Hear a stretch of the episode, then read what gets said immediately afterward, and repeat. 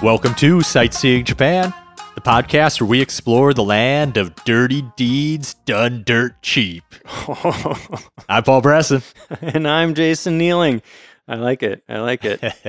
you know, that reminds me of a, a high school like band trip I went on and we watched that movie, uh, Dirty Deeds. Is that what that's called? And they got that song in there. Anyway, doesn't matter. But uh, the first thing I want to say in this episode is warning, warning, warning. This is not a family friendly episode, like at all. This is probably going to be the most adult episode we've ever done. And we talked about love hotels and stuff. So, Oh, this is 100% going to be the, the most inappropriate. Yeah. So uh, if you don't want to hear that stuff, or if there are children in the vicinity that you don't want to hear that stuff, now is your chance to skip this episode. Also, I know my mom listens to this podcast, so mom might want to skip this one. Same, same. My mom was just telling me, like, I just listened to your Halloween episode Oh, and I knew we were recording this one today. And I was like, oh, man. How did you like the Halloween episode? She sounds great. Nice. She loved the stories. That was this most recent one? Yeah, yeah. Cool. So it's not our fault, though, right, Jason? No, this is not at all our fault. So if there are listeners out there who are thinking, "Hey, I thought this was a wholesome, family-friendly podcast. Like, what are you guys doing? This is this is too filthy for me." Well, first of all, this isn't exactly the first red flag, you know, It's the first indication that you've gotten that it's not always a wholesome, family-friendly thing. But also, if you're thinking about judging the podcast based on the content of this episode, I would like to lay the blame squarely at the feet of our patrons. Agreed. It's 100% their fault. You dirty dogs. We give you one chance to vote, and this is what happens. Had nothing to do with us. We're just floating down the river, Should be fun, though. and you steered us into some naked the red light district. filth. Yeah. We're just here for the ride. But in all seriousness, I want to thank everyone who participated in that poll because that was really fun to watch. I, It was, I exciting, yeah. I was kind of rooting for salaryman lifestyle. I thought Uh, that would be fun uh, to that would be into, interesting.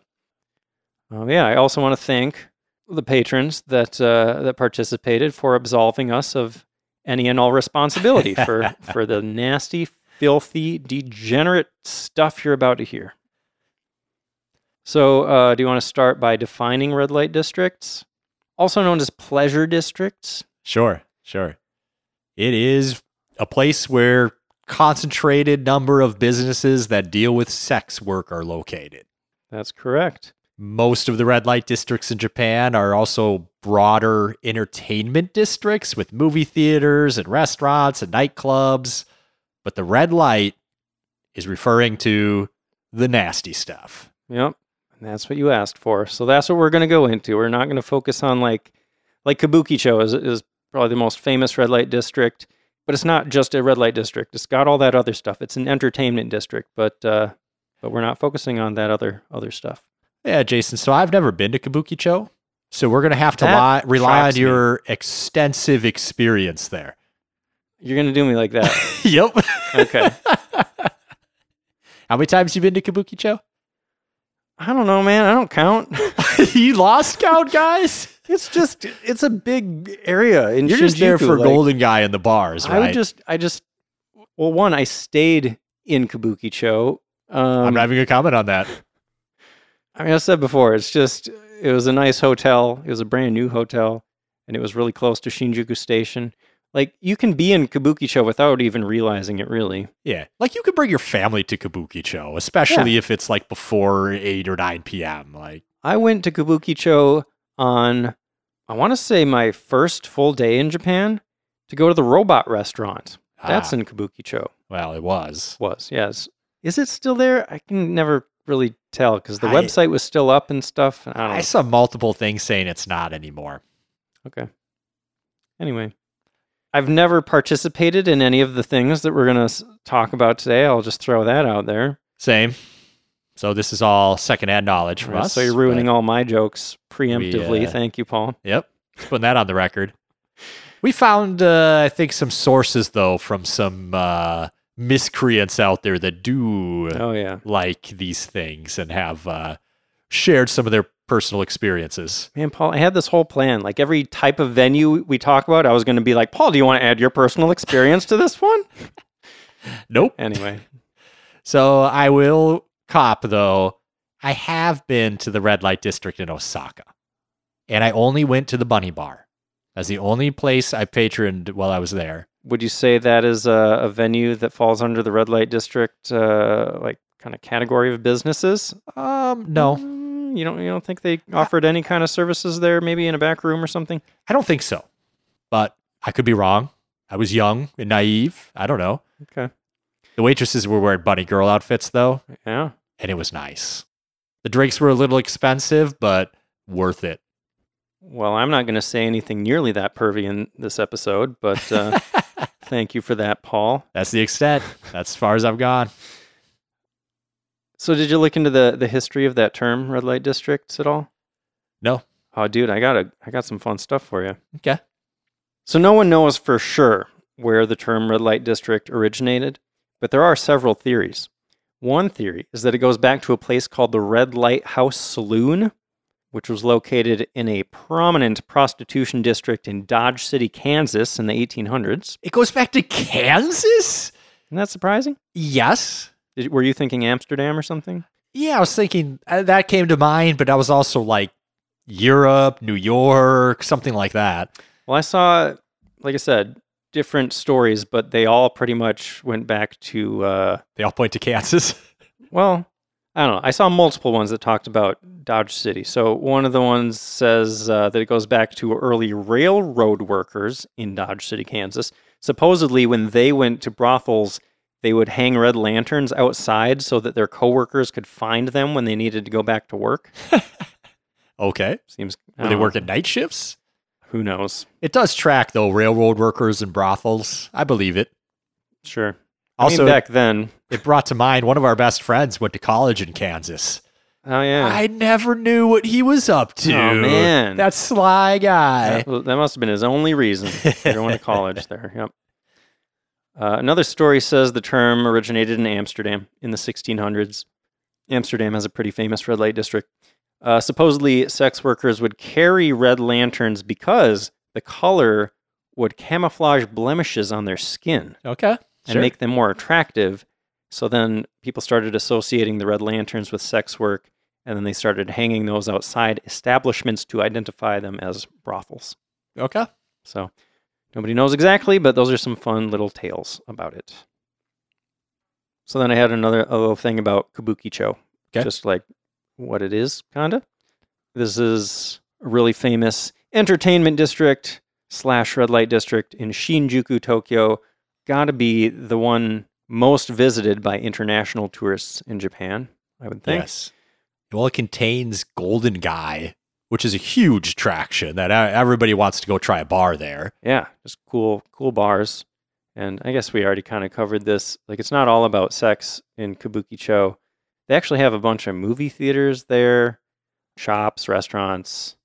And it kind of depends on what street you're on, too. Yeah, like, some of them will be all restaurants and stuff. And then you walk down another street and it's like, oh, all of these signs around me have pretty ladies on them in various stages of undress. Yeah. And, uh, and there are people kind of trying to pull me in here and talking to me about boobies and whatnot. There's a big Don Quijote store there that's apparently Yeah. uh, really famous for having everything. Yeah, that's one of the landmarks in the Yakuza games. Yeah. in in their version of Kabukicho. I saw that Kabukicho has several thousand bars, I believe which it. is crazy. Like it's not that big of a space. well, Kabukicho is a very tall. I mean, you know, you know, Tokyo is just kind of built up. Yeah. And the bars seat like eight people. And then there's like seven floors of them in one building. So I suppose that's how that happens. Yeah, But that still seems wild. it's a crazy place. There's so much just packed in there. I mean, on a single block, there's so much entertainment. You could spend the whole night on one block and never get bored and go to like 20 different places. Oh, yeah.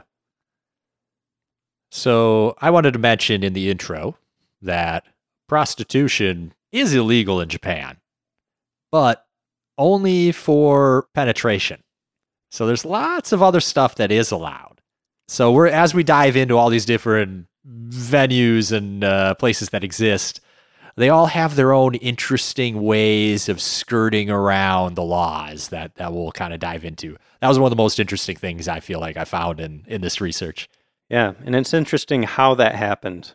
Like the the whole history that we're going to get into soon is pretty wild. Yep. I mean, Japan has such a different attitude.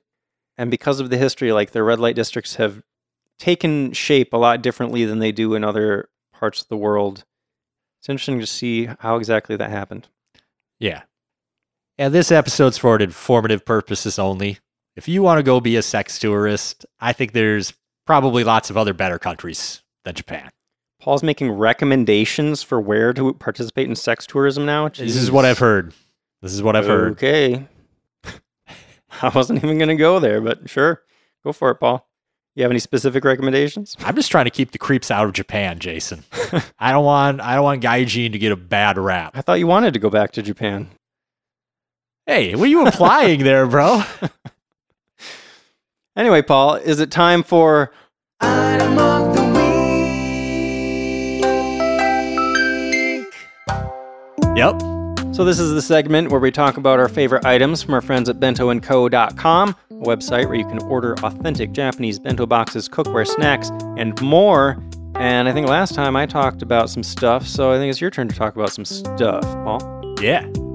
I want to recommend the Great Wave off Kanagawa Furoshiki. So, a furoshiki is a piece of cloth that you can wrap up your bento box in to carry it and keep it shut.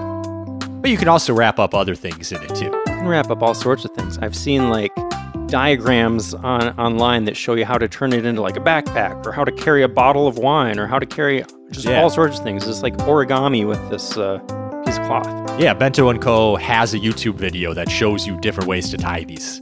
Perfect. And if you tie it right, you can stick your chopsticks in the top and have a little handle to grab. When I come to work with my bento all wrapped up like this, everybody's like, "Oh man, what do you got for lunch, dude?" Like Yeah? You everybody's get a lot of comments? I do, I do. Everybody Nice. sees it. And the Great Wave off Kanagawa is so iconic Oh yeah. that it just looks great. Dude, I have there's a manager that he's not my direct manager, but he works around me.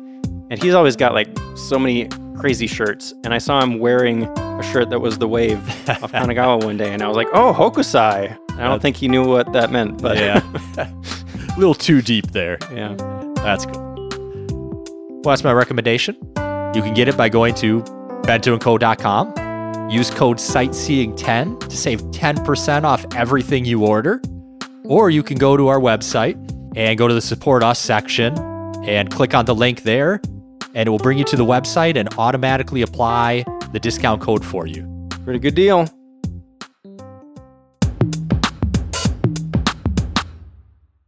Okay, Paul. History of sex? Um, I didn't quite go that deep. Oh, It all started with Adam and Eve in the Garden of Eden. I think that's a myth. I'd agree with you there. Um, so yeah, I, we're going to focus on uh, the history of the sex trade in Japan, I guess. But I had one sentence just to say, I mean, the sex trade has existed around the world for thousands of years, and of course, that's true in Japan as well.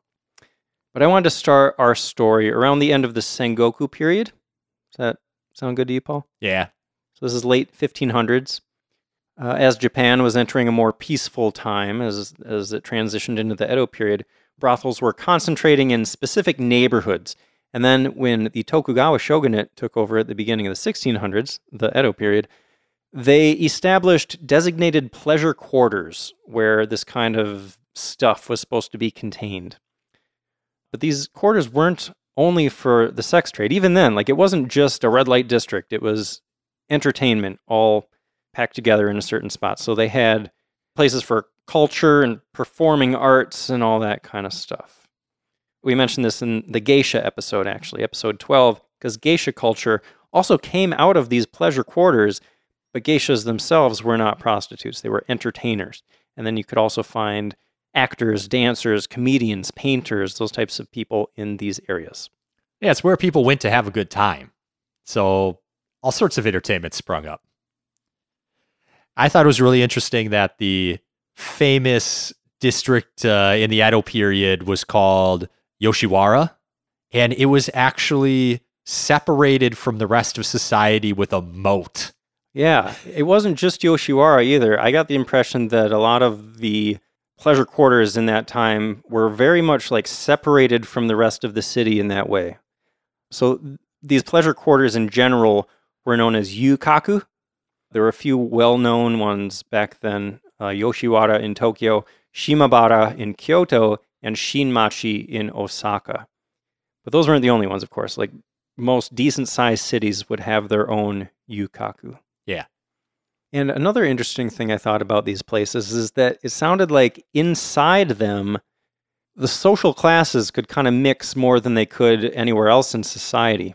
Yeah, it was a place you would go to where a lot of the rules didn't apply anymore. Yeah, like it was more about how much money you had to spend rather than what class you came from, what your profession was, if you were a samurai or a commoner or a merchant or whatever. And it was really a mixed bag for the women working there too, because you had some really high end entertainers that would be trained in all sorts of arts and dancing that would entertain the more rich people. And you also had women that were there because their families were in debt and they were there trying to pay it off. And some of them would be able to climb up out of that. Some of them lived their lives in poverty and lived and died that way. It was uh, quite the mixed bag of uh, things going on there, but it wasn't all bad for everybody. True. Uh, I have some details uh, about Yoshiwara specifically. I dug into how things went down there. Okay. So Yoshiwara was established in 1617 near modern Nihonbashi. After it burnt down in 1656, though, they moved it to Asakusa, actually, north of Sensoji, you know, a really famous temple in Tokyo. But it was after that move that it really started to grow into Edo's greatest entertainment district. So by the 18th century, there were around 3,000 women living in Yoshiwara. And I mean, like you said, Paul, there were different people in different situations, but I mean, it sounded like for a lot of people, things were not great. And I mean, this is it's also the case today, as we'll get into, but I got the impression that most of the women working there came from poor families that had sold them to the brothels when they were between 7 and 12 years old. And so they would become indentured servants with 5 to 10 year contracts. But then I feel like this has come up in other professions too, where it's like the people training them, the brothels, had to feed them, give them a place to stay. So it's like they're constantly charging them for these services. So they're constantly accruing more and more debt. Right. And a lot of women would just end up stuck there for the rest of their lives. Like they're they could never pay for their freedom, basically. Yeah. But there were some people that could climb out of that.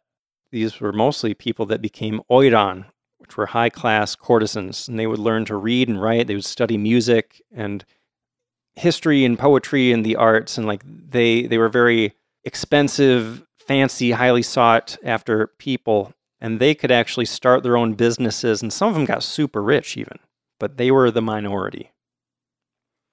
So Yoshiwara just kept growing over the years. By 1893, there were over 9,000 women living and working there. And I hear that syphilis was widespread Mm. at that time. So, yeah, just kind of crazy to imagine that. Next stuff I had is about around the World War II period. Did you have anything else before that, Paul? Nope. Did you uh, look into comfort women much? Not as part of this research, but I'm very familiar familiar, with with, the topic. Well, I mean, I felt like it was worth mentioning because it does kind of figure into how things developed, especially with the uh, Yakuza involvement. Mm. So, well, to define comfort women, these were women and girls who were forced into sexual slavery by the Imperial Japanese Army to serve the Japanese soldiers. And it's, it's crazy. It's a crazy story. And a lot of people are still very upset that this happened. Yeah, a lot of them were from places that Japan had conquered. Yeah, actually, I was surprised to learn that the first comfort women were actually Japanese women either volunteered, some some volunteered, or they were coerced or deceived or even kidnapped.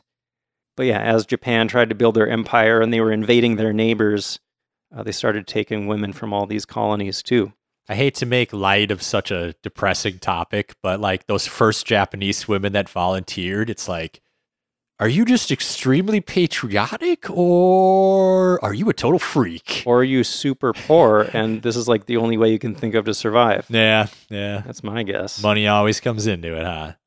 But in the end, I saw estimates of up to 200,000 comfort women most of them from Korea. That's crazy. Yeah.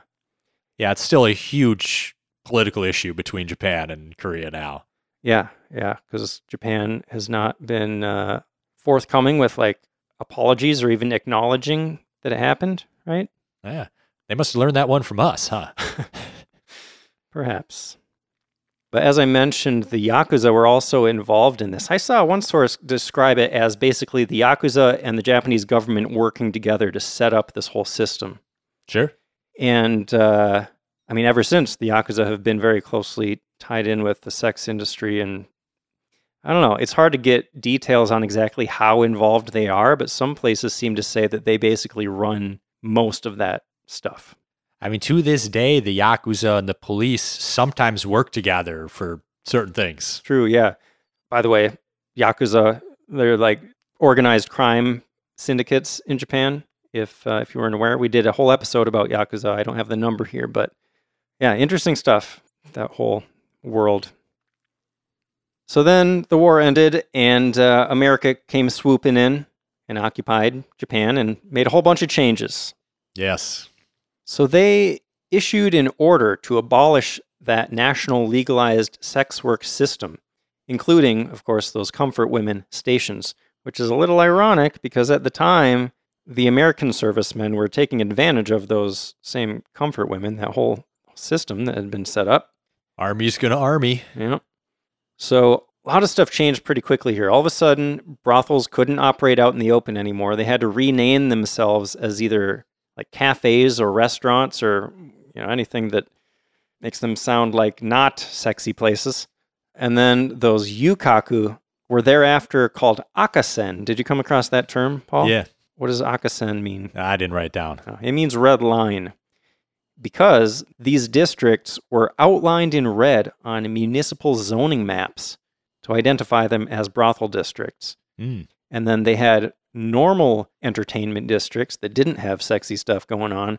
Those were called Aosen, blue line districts, because they outlined those in blue. Okay. Isn't that fun? Sure. So it seems like for a time, sex work was still tolerated in those Akasen districts. It just kind of had to go underground a bit more. I mean, that's still how it is today. Pretty much, yeah. So, do you know what happened in 1958? The Japanese government officially outlawed prostitution. Yoshiwara, the other Akasen, went away pretty quick after that. So, like, there weren't. Yeah, that was kind of the death of it. Yeah. They changed the name. They tried to kind of bury the past and, and build new. And as you mentioned in the intro, like these days, technically, it's illegal to offer vaginal intercourse, but there are ways around that, as we will see. And there are all the other types of sexual services that are still offered legally, just, well, I was going to say hidden, but they're really not even that hidden anymore. Yeah. So if we can back up a little bit, I do have a little bit of history about Kabukicho. Yeah. That's the really big red light district we mentioned in the intro. So that area was originally called Tsunohazu, and it was a swamp, a sexy swamp. in the late 1800s, it was filled in. The swamp was filled in, and before too long, it developed into a residential area. Actually, around there was a school, a girls' school, I think there. Hmm. But in World War II, that area was destroyed, and after the war, they decided to rebuild it and turn it into an entertainment district like it is today. Do you know why it's called Kabukicho? They were planning to build a kabuki theater there. That's that true. I don't think ever got built, but the name stuck. That's correct. So Kabukicho was officially formed on April 1st, 1948. And even though it didn't get that Kabuki theater, it did get a bunch of other types of theaters, including the city's biggest movie theater, Yeah. also arcades, discotheques, other types of entertainment venues. But it wasn't until the 1980s when more and more adult businesses started moving in and taking over the scene. And in 1989, host and hostess clubs got really popular. I kind of, I don't know, didn't realize it was that late, I guess. I would have Yeah. thought it was a little earlier, maybe. Well, I think the reason that that started happening is because they started changing their nighttime entertainment laws. And all these places like movie theaters and dance clubs and things can't be open past midnight or 1 a.m. These kind of not that late times. But other facilities could. So, like a hostess club, for whatever reason, can be open way later. So it kind of switched to that sort of business just to get around these new regulations that they were creating. So they tried to curtail nighttime entertainment and just made it dirtier. Funny how that happens. Yep. Laws don't always make things change the way you expect or want them to.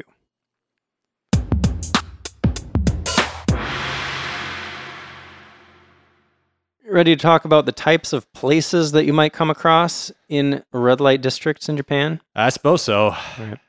And I would like to say again, even though Paul seems pretty encouraging, I'm not advocating that you participate in sex tourism at all. And this section, even though we're going to go into the details about what happens at these places, it's not intended to be a how to guide or anything, but uh, I would recommend that you don't. But I don't want to shame anybody. Everybody's free to make their own choices. that's true. But yeah, uh, you know, this is the episode you asked for, so we're going to go into details. I was thinking we start with kind of the more tame types of venues and work our way down to the more filthier places. So, you know, if you start to feel uncomfortable, you can always uh, yeah, it's only going to get worse, guys. yeah, yeah. So, you know, just listen to your comfort level or whatever. okay. I think most adults are going to be able to handle this. But we can start with host and hostess clubs. You ever you ever been to one of these? I have not. I ran a hostess club. I was the In a manager. video game? In the Yakuza games, there there's Oh, like a okay, mini game where you can run the hostess Sure. club. It's pretty fun. These places aren't as dirty sexually, but a- they're also like monetarily, these places are a trap. Yeah. So basically, they go both ways. So it's a host club is with men, a hostess club is with women. I'm just going to talk about women, but everything can be reversed to be the same with men. So you're going to pay to spend time with pretty girls. That's the gist of it. You come in, you pay to get in, and you get to sit with a girl or multiple girls, and they flirt with you, they give you attention, they try to get you to spend as much money as they can possibly get you to spend. And that's how they make their commissions. Essentially, I think the simplest way to think about it is you're paying for a date. You know, Pretty much. you're going to sit there and drink with them, and they're going to like flirt with you and make you feel really good about yourself. But there is a strict no touching policy. yes. So you could actually compare this to the role of geisha. This could be kind of like the modern day geisha experience, right? Yeah. They're just there to entertain you and make sure you have a good time. Yep. They're going to try to get you to buy them drinks. They're going to try to get you to drink more. They may actually be drinking with you. They may be pretending to drink with you. It's hard to tell sometimes. Honestly, I feel like we could do a whole episode about host and hostess clubs because they're we- just kind of fascinating We places. definitely could. You're often going to see a bunch of pictures up front, a bunch of headshots of like all the women on posters out front or even really big on the side of the building. I've definitely seen those types of displays on Yeah. buildings. And a lot of people get sucked in like it's fake, right? But people fall for these girls and the guys. And Mhm. they just come there and just dump ridiculous amounts of money to try to get more of their attention. And some people get down real bad. Did you know that a lot of people who work at these places actually just like at the end of their shift, they take their pay and they go to a club for the opposite sex and go blow all of that money? I was going to bring that up. I forgot to write down the number, but I heard some ridiculous thing like 40 or 50% of women working in sex work in Japan are doing it so that they have money to go spend at the host club. Mm-hmm. which is crazy because you would think that they do that all day for a job, that they would know better than anyone else that this is fake. Yeah. And yet yeah. they still fall for it. It's fascinating to me, like the psychology behind that whole thing. Yeah, I saw a documentary like years ago and they were like following this woman that was a sex worker and she was making like $10,000 a month and spending almost all of it on this one guy at a host club. She was buying him like multi thousand dollar gifts. She would go there and like pop a thousand dollar bottle of champagne all the time. It was crazy. I read that a lot of customers of host clubs are sex workers. And it made me wonder like, so they get into sex work independently of that, and then they just maybe want to have a positive interaction with a man? You Yeah, know, they have all these the guys motivation? trying to use them all day.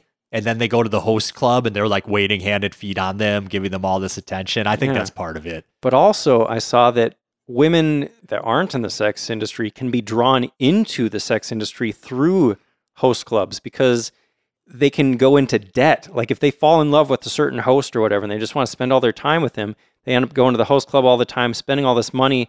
The club might give them a loan so that they can keep coming, but then to pay it off, they might end up They'll doing be like, sex "Oh, work hey, we've got this place you can work to make some money." Yeah, yeah. Yeah. And and some of these people are, you know, they prey on people. Like they will keep pushing you to spend like, well, if you really cared about me, you'd buy another bottle or oh, I need to go spend time with this other person, but if you spend more money, I can stay with you. Like Yeah. it's pretty bad sometimes. I've even seen, I feel like just in a lot of Japanese media, you see situations where it's like a customer thinks that they're in a real relationship with a host or a hostess, but then you see the host or hostess in another scene where they're clearly just like, yeah, they're like, "Oh no, taking no, advantage of that not." person. Yeah. they get all sorts of gifts and stuff too. Like, Yes, like customers yes. will just throw all Like sorts of things. expensive gifts. People can get cars as gifts, like Oh. luxury vehicles. Oh man. It's amazing that people like buy into that fantasy so wholeheartedly. Yeah. All that being said, I think this is the only place on the list that I would actually maybe go. I got to be honest. I'm curious, like what that experience would be like. Yeah. Like I don't think I'm I'm not like planning to seek this out. But like sometimes like I could just see like oh, you know, a few guys at the office after finishing a big project, like, oh, hey, let's go hang out, get a couple girls to flirt with us. We'll have some drinks. It'll be a fun night. Like, I could see that being fun. A year from now, Paul's moved to Japan, and he's just like getting sucked deeper Yeah. and deeper into the I, club. walking in. I'm like, I know it's fake. Hour later, I'm like, let me buy you. Let me buy you a new purse. You gotta come save me if that happens, Jason. I'll do my best, but I don't know. Might get myself in trouble just like trying to get you out of that, you know? You're like, Paul, you need to leave here an hour later. You're like, let me buy you a car. That's not what I meant. and you know, you're you're rubbing up against the the dark underbelly of Japanese society, you know. Yeah, true. People true. can especially if you're threatening somebody's income and that kind of thing, you know, people are Yeah. gonna murder me just to keep Paul around. People get crazy for money. Yeah. But uh, I also saw that alcoholism is a really big issue in that industry. So Yeah, because they know. make money by drinking. right. Yeah. So I don't know. Before doing this research, I mean, the first time I'd ever heard of host and hostess clubs, it's like, oh, that seems pretty harmless. But the more you dig into it, it's like, oh man, It's yeah. kind of shady and like, I don't know. Uh, we- should probably move on because, like I said, we could do a whole episode and just talk for an Wou- hour. Wouldn't want my loved ones working in that industry. Yeah, yeah. So yeah, moving on. All right. Uh, another thing you might see are signs that say like DVD on them. And I've seen these, and I, I always assumed that it was just like a porn shop, basically selling like explicit DVDs, but that's not what they are. No, no, it's not. I mean, those places are around too, probably. Yeah. You don't even need to go to a red light district for that kind of stuff, but the DVD places in red light districts are actually places where you go pay to watch a DVD there. And then you can, you know, Service um, yourself. That's one way to put it. So yeah, you get all these DVDs to choose from. You get a little booth. You watch it. You do your thing. Some of them even have like showers, so you can clean yourself up afterwards. Hmm. I saw some of them maybe even have beds, so you can like take a nap. Okay. Feeling a little sleepy and contented after that, maybe? So I got no problem with this place. Like nobody's getting abused. Nobody's getting taken advantage of. It's just like a place to do things. sure. I got zero problem with it. I wouldn't go because I have privacy in my own home. I've been to one of these in the Yakuza video games. Almost had me, Jason. You almost had me. Yeah. But I could see where like a lot of people in Japan live in like tight quarters with other family and you need some time to yourself. I, I see why it exists. For Makes sure. sense. Yeah, definitely. Next up, we've got something called fashion health. I saw these described as quote unquote massage parlors Yeah. where you can pay for various sexual services. Like it seemed like I mean they'll have a long menu of different things that they offer. Anything short of penetration, basically. Yes. Pretty much everything else is on the table. So it's legal. Yeah, that's entirely legal. It's just a building with a bunch of rooms that have a bed and a bath. And you get to pick your service, go up there with the girl, and get what you paid for. All right. Image clubs are similar to fashion health places, but these have themes. The image is about like you want you want to live out a specific fantasy in a certain type of environment. They will have rooms set up to look like an office or a classroom or a train car so people can act out whatever fantasies are swimming around in those brains of mm. theirs. Yeah, and they will do the role play. So in the last episode, we were talking about groping at train stations as a problem. Yeah. Since the crackdown on that, these places have become more popular and people come here and they live out their fantasy. So they actually have the girl play out like you're groping her and taking advantage of her. Like that's the role play that they do, which I suppose is healthier. It's definitely better than like actually doing that in real life, paying someone to do it. I would agree with that. So I'd say that's a step in the right direction. Yeah. I wouldn't personally go to one of these places, but I can see the appeal. I mean, where else can you act out your fantasies like that? You know, unless you have somebody that's very willing to accommodate you, you know, in, in your personal life or whatever. Yeah. Anything cosplay gets my attention. yeah. Paul, did you have anything about strip clubs? I didn't see much. I don't know if there's like the same way we have strip clubs here. I don't know if that's very popular in From what I've seen, they're a lot more rare in Japan. They do exist apparently, but like Western style strip clubs aren't popular. I saw because they're too vanilla. Ah. like they're, they're just too basic. it's no People- touching. Is uh, People want more of a theme. They want to act out their specific fantasy. Like Sure. just seeing a woman Sure. undress isn't as exciting, I guess. it might be something to do with the laws. Like here, it's more strict. Like in Japan, where you Hmm. could get a blowjob or a hand job or something, and that's legal. sure. That's not the case here. So strip clubs is about as far as you could legally go Yeah. in America. So maybe that's partly why they're more popular. That makes sense. In Japan, they just have less to offer than a lot of these other places. yeah. Like pink salons, for example. What's a pink salon? It is focused on one thing and one thing only blowjobs. I was going to go with oral sex, try to keep it, you know, a little academic, but yeah, what Paul said. I was invited into this type of place in Shibuya. I mentioned that before. what? By who? I told you this. It was, uh, I mean, by somebody that worked there, apparently. okay, you know? okay, okay. It was like the first night I was in Japan. I had gone to sleep and I woke up at like 3 a.m., like you do your first night, right?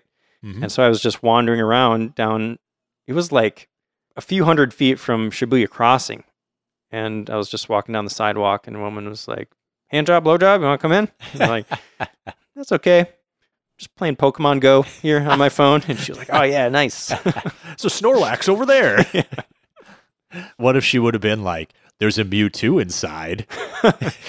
Do I need to buy something or can I just go get the Mewtwo? You, you'd pay the money, you go in there, don't touch me, don't touch me. I'm just here for the Pokemon. I've heard this described as a place for a quickie. They get down to business and just go yeah, straight to it, and you're in, you're out. pretty impersonal from what I heard. Yeah. But you can like, they had a name for this where you like pick a bunch of girls and you can have them swap out every few minutes. Flower petal rotation. Oh, okay, Paul's got all the deets. Hanabira Kaiten. So yeah, you get if you like pay for an hour of time and say I want three girls every 20 minutes, another one rotates in for you. That was kind of interesting. Yep. I've heard this is good for a place for groups. Like if you and your buddies are all going out, this place could more easily accommodate you. Sure. I thought it was interesting too that another way of getting around laws, even though this is legal, they're registered as hostess clubs so they can stay open later. Oh, A lot of these other establishments are going to shut down at like 1 a.m. Whereas these type of places are hostess clubs. And it's divided kind of like a manga cafe where it's one big room, but they just have little dividers up dividing into little sections. So there's a little bit of privacy, but not a ton of privacy. I thought I read an account where you could. Somebody said that you could see the other guy's faces. Yeah, that's kind of what it seemed like. Oh, I guess that would make sense. Like they're little cubicle walls, kind of, Yeah. and you can see over the top of them. Yeah. It seems uncomfortable. You're just making eyes and winking at people. yeah, man. I know what's going on over there. Hey, bro, this this is good, right, bro? Yeah. Yeah. Hey. Air high five. Maybe that's what it's like. I don't know.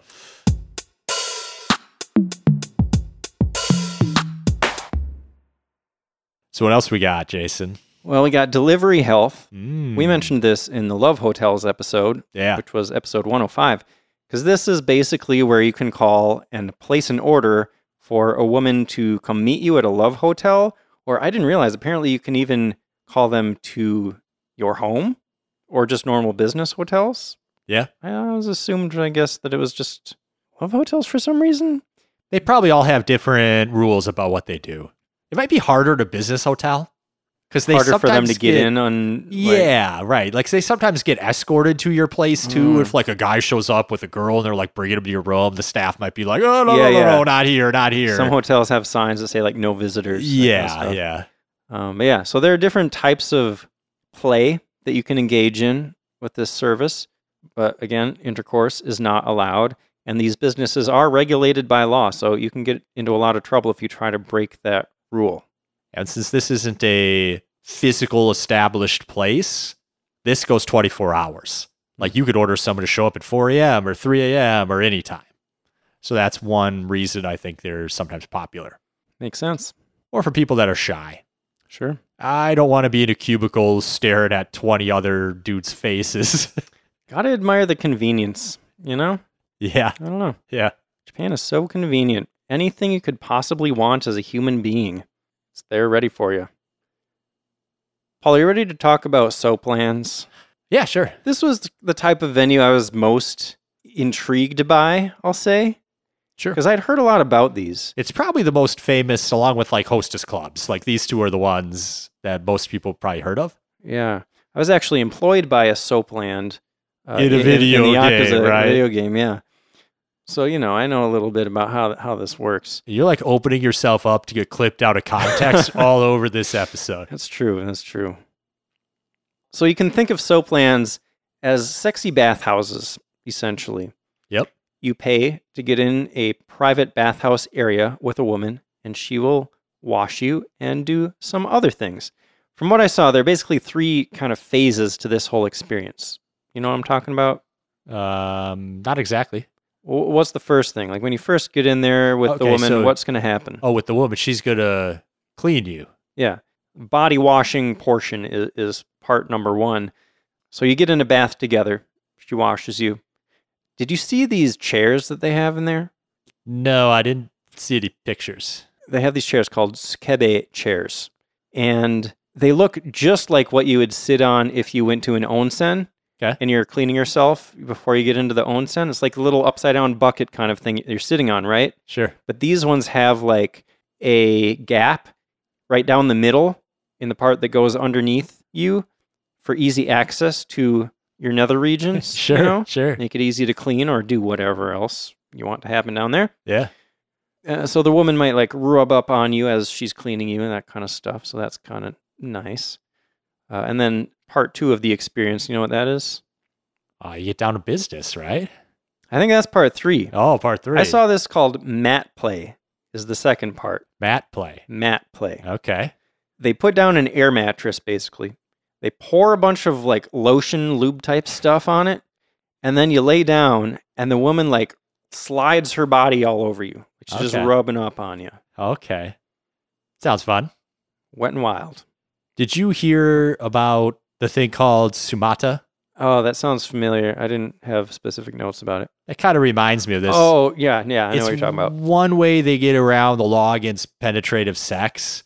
It's basically where you both get naked and she kind of like grinds, dry humps you with her genitals to simulate like the closest experience to sex without actually being illegal. Yeah, That's fairly popular at some of these places. I heard about that. So at Soaplands, this is probably the most likely place where you're going to get to go all the way That's part three. is sex.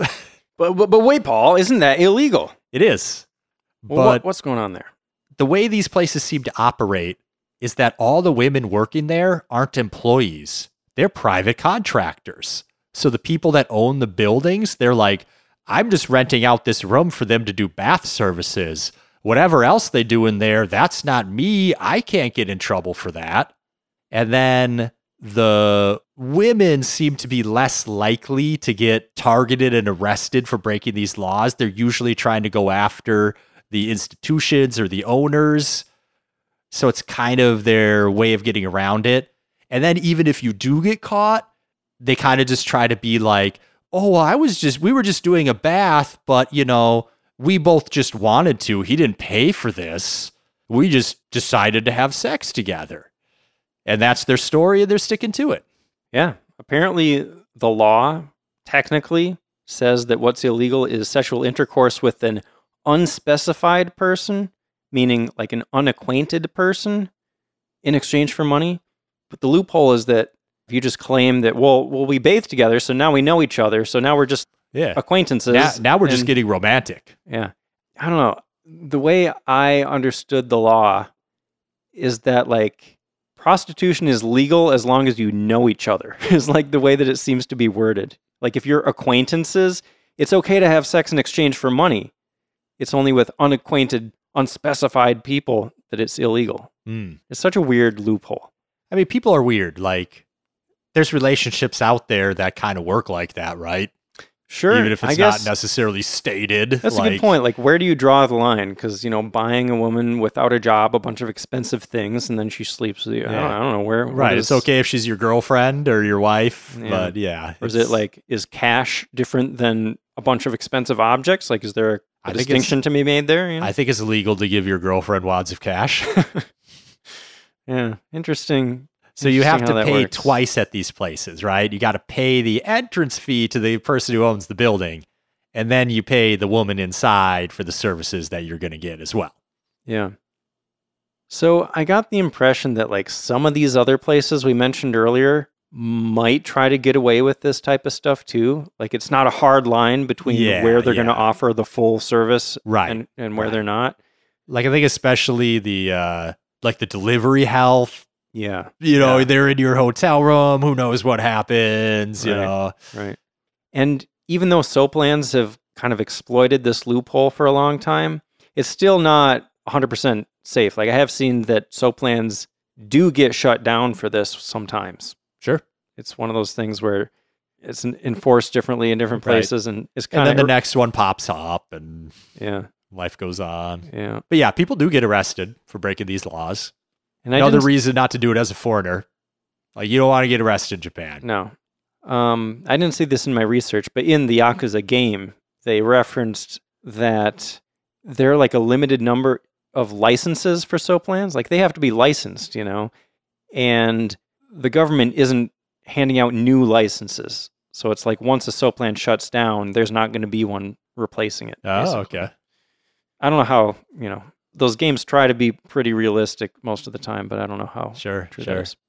Eh, they'll find their next way around it. Sex always finds a way, Jason. Wise words. So I found this next one really interesting called Chonnoma. Yeah, these are interesting. This seemed to be especially popular in the Osaka red light district. This was kind of like their way of getting around the new laws, where all of these women run a restaurant, and that's the cover. And they'll stand outside. There's a few specific streets you can walk down that are lined with these small shops, and women are out front or inside doing their work. And you pay for a meal, right? and they go inside and it's like a little thing downstairs you go upstairs and there's just like a futon on the ground and a chair and you pay for sex and it's their cover for prostitution so it's basically like oh no it's just the waitress and uh, we fell in love and decided to have sex tonight As I was researching this, I thought it was interesting. I came across a couple different independent websites, I think, where it was like religious organizations focusing on these places specifically. okay I want to say there was a Mormon website where this woman was like talking about how she was walking down the street and like taking video of it to kind of try to expose it to the world or something. sure You know, she people were not happy about that. i bet And uh, I just thought it was interesting that that was like only related to those specific places. I came across these religious groups trying to do something about it. okay Weird. i mean everyone knows what they're doing I mean, I guess maybe they're the most visible because like the women are there. Like as you're walking down the Right. street, you can see them in there. they're just sitting there like Yeah. trying to call people over and they're kind of like come on in come over you know Yeah. And maybe people kind of perceive it as one of the dirtiest forms because it's just like literally you just go in there It's and pay for sex. straight up and- prostitution. Yeah, Yeah. yeah. But yeah, apparently I got the impression that these were tolerated for a long time, even though like I mean it's clearly blatantly illegal, right? But not too long ago there was a crackdown and they closed a whole bunch of them. Mm. Um, I also read that these places aren't necessarily run directly by the Yakuza, but they would pay the Yakuza protection money, which might figure into why they were tolerated for so long. Yeah. I don't know. Like I said, it's hard to figure out like how the Yakuza are involved in each of these because you know Yeah, I get the like- impression that they're involved in all of it too. So It's never just the women at any of these places, right? Yeah. Like they bring you upstairs and a guy comes with and takes your money. And then he comes back when the time's up. Like there's always a guy around somewhere. they could just be enforcers. Like it's Well, they're it's not for- impossible that these places are run by women, but they're hiring men just yeah, for yeah, protection. yeah. They're there stuff. for safety. Yeah. yeah, for sure. So beyond all those places, there's also an underground sex industry where there's no licensing, there's no v- venues, even it's just like people doing whatever they want on the street, that kind of stuff. You know, happens everywhere, right? Yeah. And I got the impression that this is where the yakuza are most likely to be involved. Okay.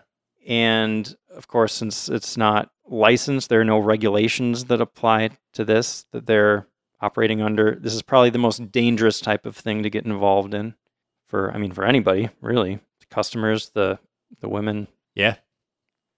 There's subsidized dating where women just post on a website or something and guys pay to take them out for dinner and then maybe more.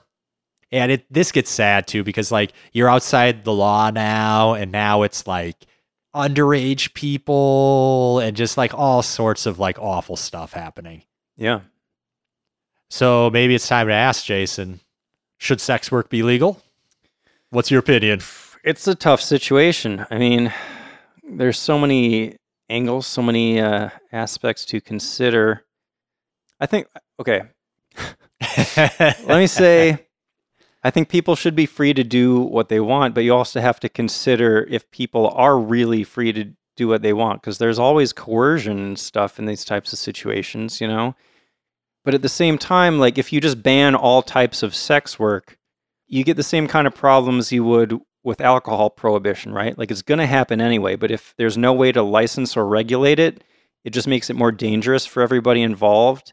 And then the people that are coerced into it or have no other choice or whatever, and they're doing that to survive, they end up in a much worse situation. So, because of that, I think it's best to regulate it rather than ban it outright. What do you think, Paul? I completely agree with you. I think it's something that's not great in a lot of situations, but it's going to happen anyways, right?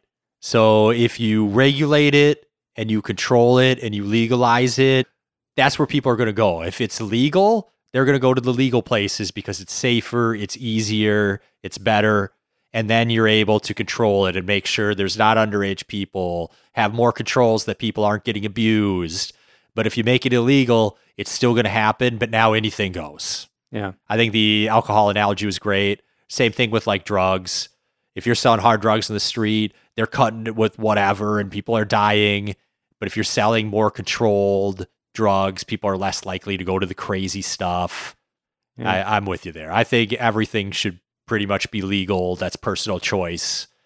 Um, and we just try to control it and make it as safe as possible because you can't make people not be humans. It's a public health thing too. Like if you regulate it, you can enforce, you know, safe sex, condoms, and re- reduce the spread of diseases. yeah, you can test people and do do lots of stuff. Yep. thing. Yep. It's not something I want to personally support, Right. but I think it should be legal for all those reasons. Yeah. I realize I said like there's always coercion involved in those types of things. I didn't mean that like everybody in the sex Right, industry is right. coerced into that. But some just meant people, like but some people in that type of industry that is present, you know. But of course, there are people that voluntarily participate in that work, and that's if that's what you want to do, that's fine. I think Well, does that kind of lead into our next topic? safety, Yeah. yeah. So So I got a few things to start out with, like safety for you personally when you're in a red light district. sure, I was just chuckling because in my notes here, the way that I was going to intro this section was so so far you might have the impression that these places are all fun and games, but uh, I feel like we've already kind of I think we're past that. yeah, already. we've already spilled the beans. Yeah. One thing is, you know, Japan's a low crime place, but when you're out at night, especially in places like these, watch out for pickpockets. You know, keep an eye on your wallet. Don't cause too many problems because, like we've alluded to before, the Yakuza are involved in this area.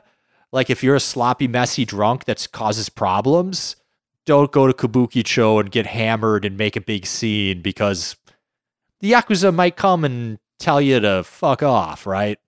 And that's not something that you want. It's also a lot less sketchy before like 10, 11 p.m. So you can go have fun when the sun goes down and get out of there at a reasonable time, and you're much less likely to run into anything wild. Or going in groups is another good idea. If you're not there by yourself, you're less likely to get messed with by anybody. I just want to say, like th- this is kind of the dark underbelly of Japan or whatever, but Japan is generally an extremely safe country. Right. Japan's like Pikachu. You know, it's like there's not that much bad there. Like I wouldn't call Kabukicho dangerous. Nah. Like if you have your wits about you and you're not doing dumb risky things, like you're going to be fine.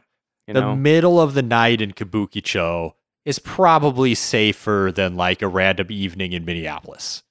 yeah, yeah. Sadly, that's that's And Minneapolis true. isn't that bad. No, it's not.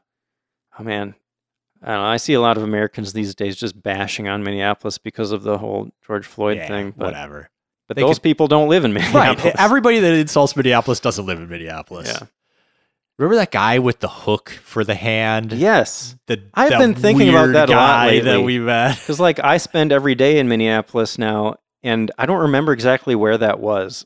I'm trying to like. right. I don't remember what hotel we were staying at that Yeah. night. Uh, Anyway, yeah. Oh, that's bringing back memories. Oh, why did I bring I know, that was Oh, a no, crazy now I remember night, everything man. else that happened that night. Oh, my Yeah. God. Move on, please, Jason. you don't want me move to. on. Okay. No, please, let's not talk about that. Um, so I have some tips. I think the biggest one is don't just follow some random person into a specific establishment. Like there are likely to be people that are trying to beckon you into a certain place. Yeah. All Maybe the good just don't places do that. don't need to do that. Yeah. I, I've heard it. You're much better going on, like, go to Google Maps or Google or something and look at ratings. Go find somewhere that's highly rated rather than the person that's trying to wave you into their uh, shady establishment. Sure. I have a whole story about this because I think the most common scam is where they lure you into a bar or wherever, you have a couple drinks, and then you get the bill and it's like ridiculous, like hundreds of dollars. Yes. And then if you try to complain, they might have muscle there to discourage you from leaving without paying. yeah. Maybe they even walk you to the ATM and make like watch you get Yeah, money with out. a big group of guys. yeah, not a good situation to be in. I've heard even sometimes they can call the police and the police will be Right. like, well, that's what it costs. If that's what they say it costs, that's what you owe. Yeah. So if they don't have a menu there with a price on it, like always check the menu before you order something. Well, I feel like things might be changing a bit recently. So I got a few stories. And at first, when I first heard about this, I thought maybe they focused on like foreign tourists, but it's really not. They can target anybody. I read about a situation where a couple Japanese people went to this bar that somebody on the street like recommended. They had a couple drinks and a single order of yakitori, and then they got a bill for over 8,500 yen. And like they had a picture in this article of the bill, and it's it's insane. They have like a seating charge, a year-end charge, a weekend charge. Like that- None of that is even food or anything. It's just like random charges. Yeah. And then they got charged for tea, which normally you get for free at a place like that. So yeah, it, like it can happen to anybody. But there was a crackdown last year in Kabukicho. They arrested 16 people involved in this type of scam Good. where they would lure men in online actually on dating sites and then they hired pretty girls to like meet these guys in person and then they would bring them into shady bars and encourage them to drink more and more Yeah. and this article about this mentioned bills of up to 330,000 yen like thousands and thousands of dollars Yeah, for these bills That's crazy. so yeah, my advice is don't follow any strangers anywhere, even if they seem nice and friendly and innocent. Like it could be just cute girls that are like, "Oh, hey, you you seem cool. You want to like help me practice my English? Let's go to this bar or whatever." Just don't follow them. I totally followed a cute girl into the bunny bar. I know that's. I mean, it's a smart tactic. Worked out for me. I've even heard rumors of like potentially getting your drink drugged. Yes, And you wake yes. up without a wallet. I didn't really see any firsthand accounts. Like, I don't think that's super prevalent, but there's bad people in the world, I right? got the impression that that's not uncommon. Mm, okay. People getting drugged and then robbed. Yeah. Okay, so these people that are standing in front of various establishments trying to draw you in, they're referred to as touts. And I don't want to give the impression that like every single one of them is trying to scam you. I mean, they, you know, obviously some of them are are legit, Right. but you can't know Like, worked out for me in the bunny isn't. bar. It was real, you know? Yeah, some of them are just advertising. There's nothing wrong with that. And you might notice that a lot of them are black. Have you heard about this this situation in Kabukicho? Yeah. I've seen them even in other places, I feel like. Yeah. Yeah. There's like a group of black guys like aggressively approaching people and like, come here, come here, come to this place. We got pretty girls, we got cheap drinks, bro. I'm gonna hook you up. Like, yeah, that Yeah. happens. It's a thing. And if you talk to them, you might find out that they are from Nigeria specifically. And I'd heard for years people talking about the Nigerians in Kabukicho, and I'm like, what is what is the story here? You know, it sounds like just blatant racism, kind of. so what what's going on? So I looked into this Well, it the is- history. Partly. Yeah, it is. So apparently, since the mid 1980s, there's been a stream of Nigerian immigrants flowing into Japan. And a lot of them worked in factories at first, but then when Japan's bubble era ended, like early 90s, right?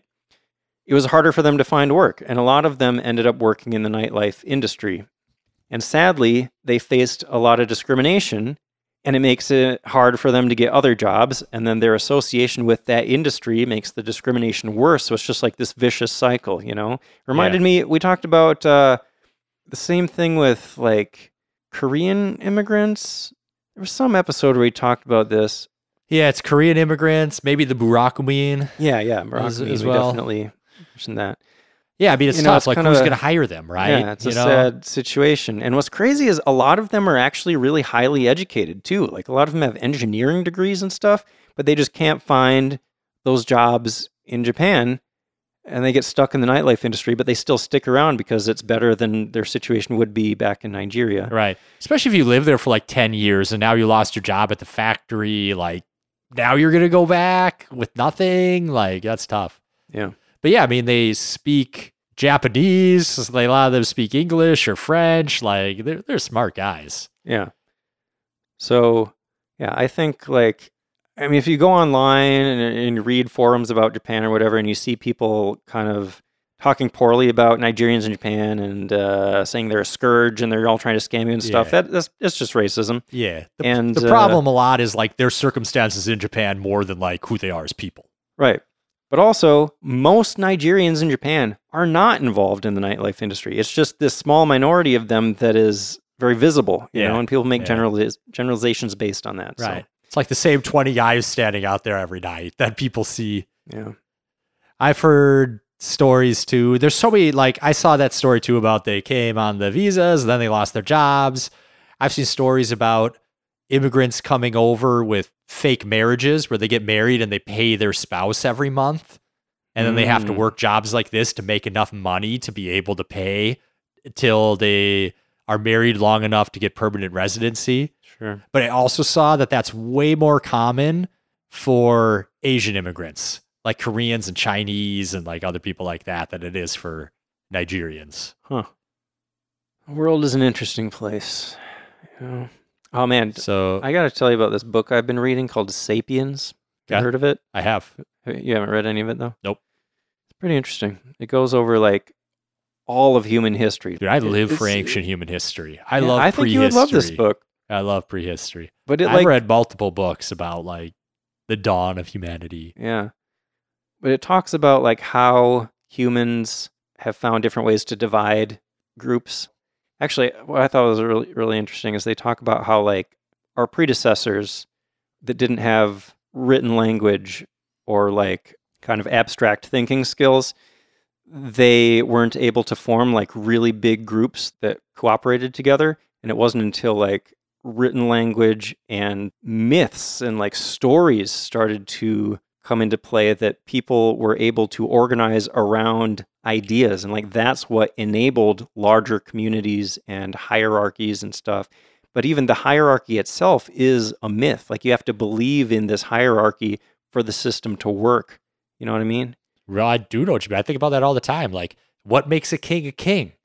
He's just some dude that somehow, some way, people decided like this guy's in charge, and now his son is. Yeah. Like, it's it's a weird abstract construct that we made up that everyone just goes along with. But it's interesting to think that without that kind of construct, society couldn't function. You know, it makes you wonder like, is it possible to have a society where people are actually equal? Or is the hierarchy essential to Not if you having a wanna be, like, society? Highly organized. Yeah. You know, someone's Yeah. got to make decisions. Like, but there's other for like now we have democracy and stuff like that where there are different ways, but there's still leaders, but there's other ways of choosing them. Yeah.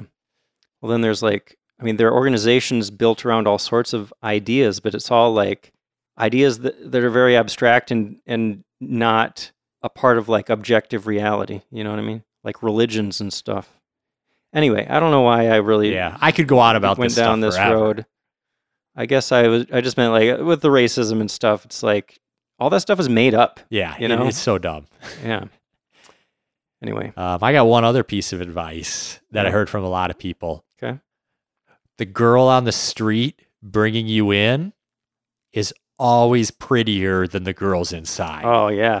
That goes for like maid cafes. That goes for everything. yeah. That's Like, oh damn, this girl's hot. Let's go in here. Then you get inside, you're like, oh, okay, That's why she was out front. yeah. yeah, I, I didn't think to mention that, but that's true in my experience, I suppose. I've only been to a maid cafe, by the way. That's the only kind of venue I've I've witnessed that. Same, But- same. So I guess another negative thing I have to bring up i here. is, uh, negative. I don't know if you want to call it like sex trafficking or That's what I'd call it. yeah, I, Sure. I suppose it is. There's a lot of women that get looped into this sort of work, sex work or pornography work that aren't really trying to sign up for it. They'll have these guys that pretend to be model agents, being like, Oh, you're gorgeous. You're beautiful. I'm a model agent. Come with me. We'll take pictures of you. And they get them to like sign a contract. But then they like bring them away from their home. Like, oh, if you're from Tokyo, oh, we're going to bring you like hundreds of miles away. And now all of a sudden, oh, here, here's the photo shoot. And all of a sudden it's like, take off your clothes, have sex with this guy. And they're like, whoa, what's going on? And then they'll, if they try to object to it, it's like, you signed the contract. They pressure them into it. You signed the contract. They're nowhere near any of their friends or family. They've got no one to go to for help. And they've got like a whole crew there. And it's like, everybody's here to do this. You can't not do this. All these people will lose their job. And they pressure them into like going way farther than they ever signed up for. And There are a lot of ways that women get roped into this stuff. And the Yakuza is heavily involved in this type of thing. I saw that people are sometimes enticed with offers of citizenship via fraudulent marriage. Uh, they might be enticed with offers of employment, and then when they get to Japan, like from other countries, you know, they bring people into Japan and then force them into sex slavery.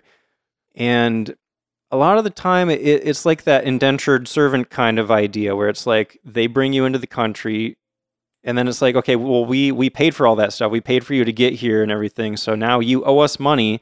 But since you don't speak Japanese, the only only work you can do is sex work, and we Yeah. we got that all set up. Oh, yeah. Oh, look how convenient. oh, now you paid off your ticket, but oh, we've been paying your rent for the last three months. Now you owe us rent. Now you owe us food. Now you owe us management fees. And it just never ends. And they might take their passports. They might threaten them with violence. They might blackmail them with like pictures and you know say they're gonna yeah. send it to their family or something. And I mean, anything that they consider misbehavior might be some fine that they add on to the Right, debt, you know. right.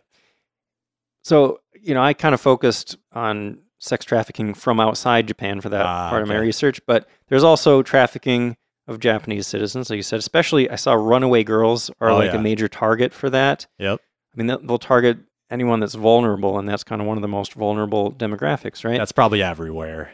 Yeah. So this is where I have some disturbing stats. Um, So, admittedly, this is not super current, but from an article in 2010, I saw that surveys conducted across Japan indicate that over 50% of men have paid for sex, and 75% of junior and high school girls have been solicited by middle aged men. Ugh, Isn't that God. a shocking statistic? That's awful. So I was curious, like how this compares to the U.S., of course, and so I did some research there. I saw for the U.S. around seven to fifteen percent of men had paid for sex, depending on the source. But in the mid 1900s, those numbers were much higher, higher than in Japan. Even I saw something like 56 percent of men had paid for sex in like 19 mid 1900s. I don't remember Okay. but yeah, I guess my point there is uh, there's a lot of demand in Japan for sex services, so that might explain why human trafficking is such an issue there. And, And, it it's probably like- easier too. what what do you mean? Trafficking is easier? Paying for sex. Oh, oh, oh, yeah. I'm like, I don't want to, but even if I wanted to here, where would I go? Would I just drive to some seedy part of the city and try to find some gross looking hooker on the side of the road that's maybe a cop? Like, Why are you assuming that they're all gross looking, Paul? there's a lot of the ones I've seen. I don't know. You so you've seen them. You do know where to find them. Uh, In LA, Where do you go in L.A.? I didn't go. But where they did were you see them? they were on uh, Pico near where I lived Oh, sometimes. I never noticed that when I lived There was a little hotel at Sepulveda, like right right across from my neighborhood, that rented rooms by the hour. And there's Oh. only one reason you rent rooms by the hour. Sure. But uh, dating culture and sexual attitudes are different in Japan than they are here too, and I'm sure that plays a role. But I Yeah. am yeah. not gonna get into all that right now. Yeah. That's interesting stuff. I saw an interview with a woman that got into sex work and has since become an advocate trying to keep women out of it. Hmm. And her story was basically like I was about to graduate college. I had just got offered a job at this boring company that was going to be like a dead end paper pushing cubicle job for the rest of my life. And I was like losing hope and I was depressed. And this guy came up and smooth talked to me about, you're so beautiful. Let's be a model. Let's do this. And she signed up and then they just kept pushing her further and further and further until she was doing this crazy stuff that she never wanted to do. And she ended up doing it for like 10 years before she finally broke out. I heard stories like that too. And she was self aware too. She was even like, I never should have believed the stuff this guy was saying. But for whatever reason, in that moment, I did. I was surprised how many stories I saw about like young women, like college educated women, just deciding to get into that. Or even, you know, you hear about like high school girls selling their used panties and stuff like that. that it just surprises me that it's apparently so ubiquitous. Everybody And- needs money. And even in Japanese media. Like, I remember when you showed me Initial D, and I was shocked that like Takumi's girlfriend isn't she like she has a sugar daddy or whatever? He's Yeah. like a middle aged guy that she's sleeping with for gifts and stuff. Like what? What? what? Yeah. Yeah. That just felt so out of left field to me, considering like everything else in that anime. Yeah. That's just part of life. It is. Just shows that you're a good boy. You you're not involved in any of that nasty shit. Yeah, I don't know. I I feel like I was sheltered for a lot of my early life, and I don't know if that necessarily served me well. To like, always been in this little bubble where I'm not exposed to the the darkest stuff. Maybe that's why it fascinates me so much. You know?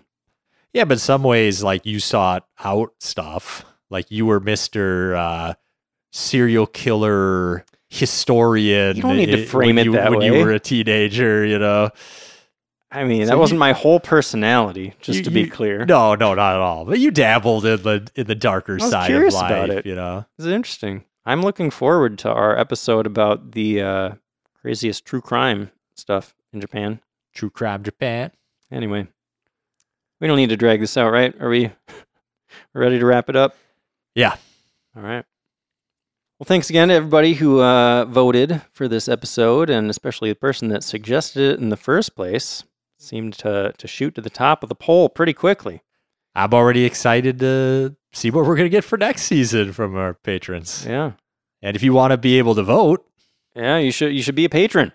Uh, you can join for as little as two dollars a month, and we are oh, we are so close to our first goal of twenty five. yeah, Patrons. yeah, At which point we will start doing episodes uh, about folklore for our patrons, special exclusive episodes. That'll be fun. So we should be sure to thank our Shogun level patrons Wesley C., Nicholas McKibben, Kevin Harris, Brady K., Jack, Michael, David Imani, Jennifer Crutchfield, Darwin Perrier, Max, and Katerina and Ellery. Thank you all so much. Thank you.